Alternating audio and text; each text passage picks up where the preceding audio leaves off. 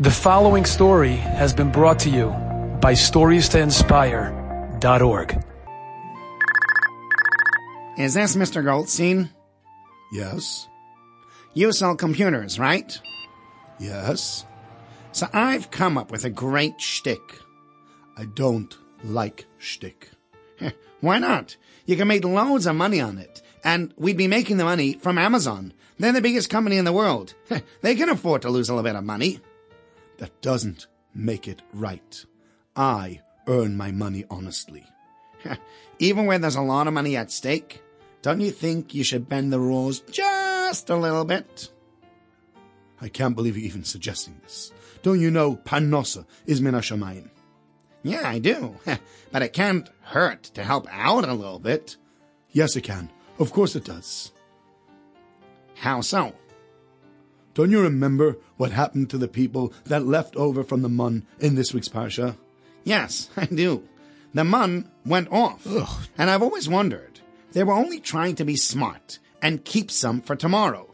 Who knows if there would be any mun tomorrow? What was their Avera? The answer to that question is that they should have trusted HaKadosh Baruch Hu. He doesn't need their help. If they were told not to leave any of it over, they should have known that by leaving some over, they wouldn't gain anything. We don't need to do shtick to help HaKadosh Baruch Hu out. We can just let him do what he needs to do, and he will provide us with whatever we need.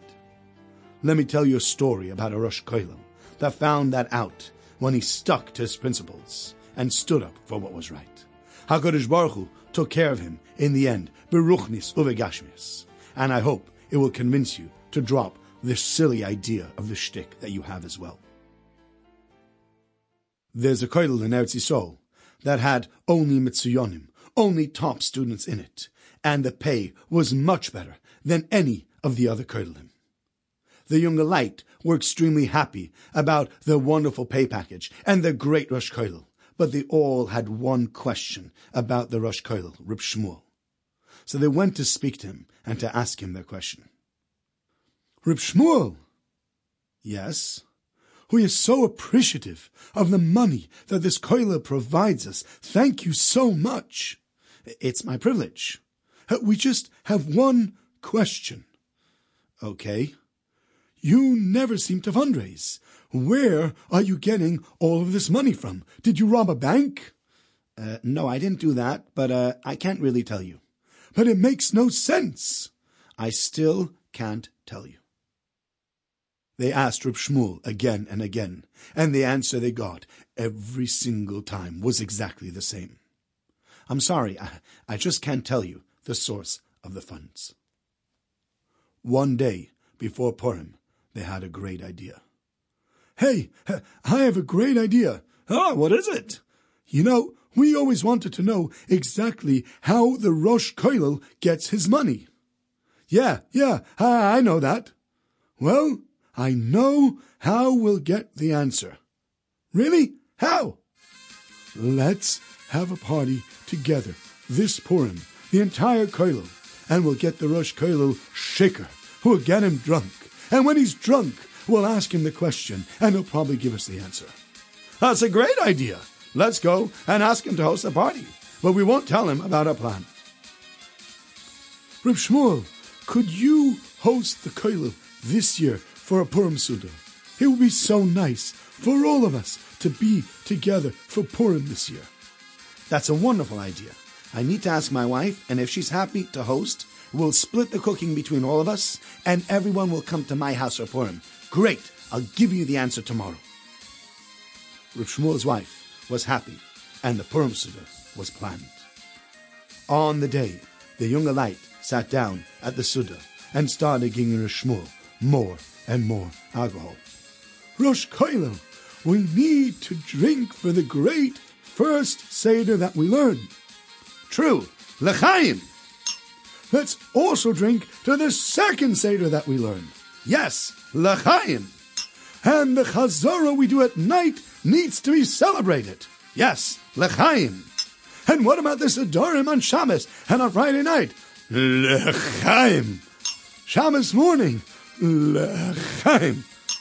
Motzei Shabbos, L'chaim. in Bein Azmanim, Lechaim! The Rosh Koilel had a lot of wine, and suddenly one of the younger lights said to him, Shmuel, how do you get all of this money? I can tell you. yes, you can. True, but I don't want to. oh, yes, you do. Come on, you can tell us. You want to tell us. Okay, fine. Um, on Purim, I feel I can tell you this story. The Rosh Koil started to tell them the following story. During Bein Hazmanim, I take my children on a trip every year. We rent a big van and I take the family in two shifts. Baruch Hashem, I have so many children, I cannot take all of them in one go. So one day I take the boys, and one day I take the girls. Now I had my boys in the car, and we were on our way to the north, when suddenly the car stopped. Tati, we're stuck. Why are we stuck? I don't know. I'm a Rosh Koilo, not a mechanic. Let me look under the hood. Hmm. Lots of wires here, but I can't see any problems. Tati! Maybe it's the engine. Tati! Maybe it's the battery. Tati! Or maybe it's the ignition. Tati! Yes? We've run out of petrol. Oh no! I knew I forgot to do something before we left home. Well, what are we going to do now? Well, we'll stand by the side of the road here and wait for the next person to come and to stop by us and to take us to a petrol station. Suddenly, someone stopped right by the car. Hi, uh, can you help and take us to the next petrol station? We've run out of petrol. Charedim? I'm not helping Charedim. Goodbye. But, but, sir. Bye! And he drove off. Tati, wh- what will we do now? Just sit tight. The Ribono Shel Olam always takes care of us. Suddenly, the same car came back. Excuse me. Yes? I feel bad for your kids. Not for you, but for your kids. It's not their fault that you're such a schlemazel, that you forgot to take petrol. So I'll take you to the next petrol station and you can get petrol over there. Is that okay? Uh, yes. Yes, that, yes, that's fine. Great. I have a canister in the back that we'll bring along. And I'll take you to the petrol station and it won't take very long and you'll be on your way. The man took the Rosh Koil in his car and they made it to the next petrol station. The Rosh Koil said to the man, Listen, uh, I'm just going to go inside and get some petrol, and when I'm done, I'll come right back out. I'll only be a few minutes. Wait a minute. This petrol station advertises that it's open on Shabbos. The sign says Patuach b'Shabbat. I'm not buying from a Yid that is proud of his Chilul Shabbos. I'm back. But, but, but you were only 20 seconds. I'm not buying any petrol here. Why not? Because they're open on Shabbos. You know something? You're really annoying me. What is wrong with you? Nothing. I'm a frum Yid who wants to do the right thing. And the right thing is not to buy petrol by somebody who publicly advertises that he is a Mechalel Shabbos. But I'm not taking you anywhere else. That's absolutely fine. So how exactly do you think you're going to get petrol? I don't know. But Hashem loves me, and He will take care of me. Don't you worry. You are driving me crazy. You are crazy. What's the matter with you? Just take me back, and I'll deal with it. Hashem loves me, and I'm not worried. Well, all right. Here's your car. Get out. Bye. Ten minutes later, the same car was back. Uh, why did you just come back? I can't leave your kids sitting here doing nothing in the heat. I will take you to another petrol station. Are you sure? Yes, just get in. Let's go. The man took the Roshkoil to the next petrol station, and he filled up with petrol. They put the petrol in the car, and off they went. The man who helped them looked at them and said, Goodbye, and I hope I never see you guys again. Mishugoim, crazies. A few months later, the Rosh Koil gets a phone call. Hello? Is this the rabbi? Uh, yes? Uh, I don't know if you remember me. Uh, sure I do. you were the man who got us the petrol when we were stuck. Correct. And I need to meet with you ASAP, as soon as possible. Um, why? Just tell me when and where we can meet. I need to see you, and I need to see you now. Uh, okay, I'm in Beit Shemesh. Uh, you can come now and you can see me. The man came over an hour later and sat down with the Rosh HaKollel. I need your help. Uh, sure, you help me. i will be happy to help you. How can I help you?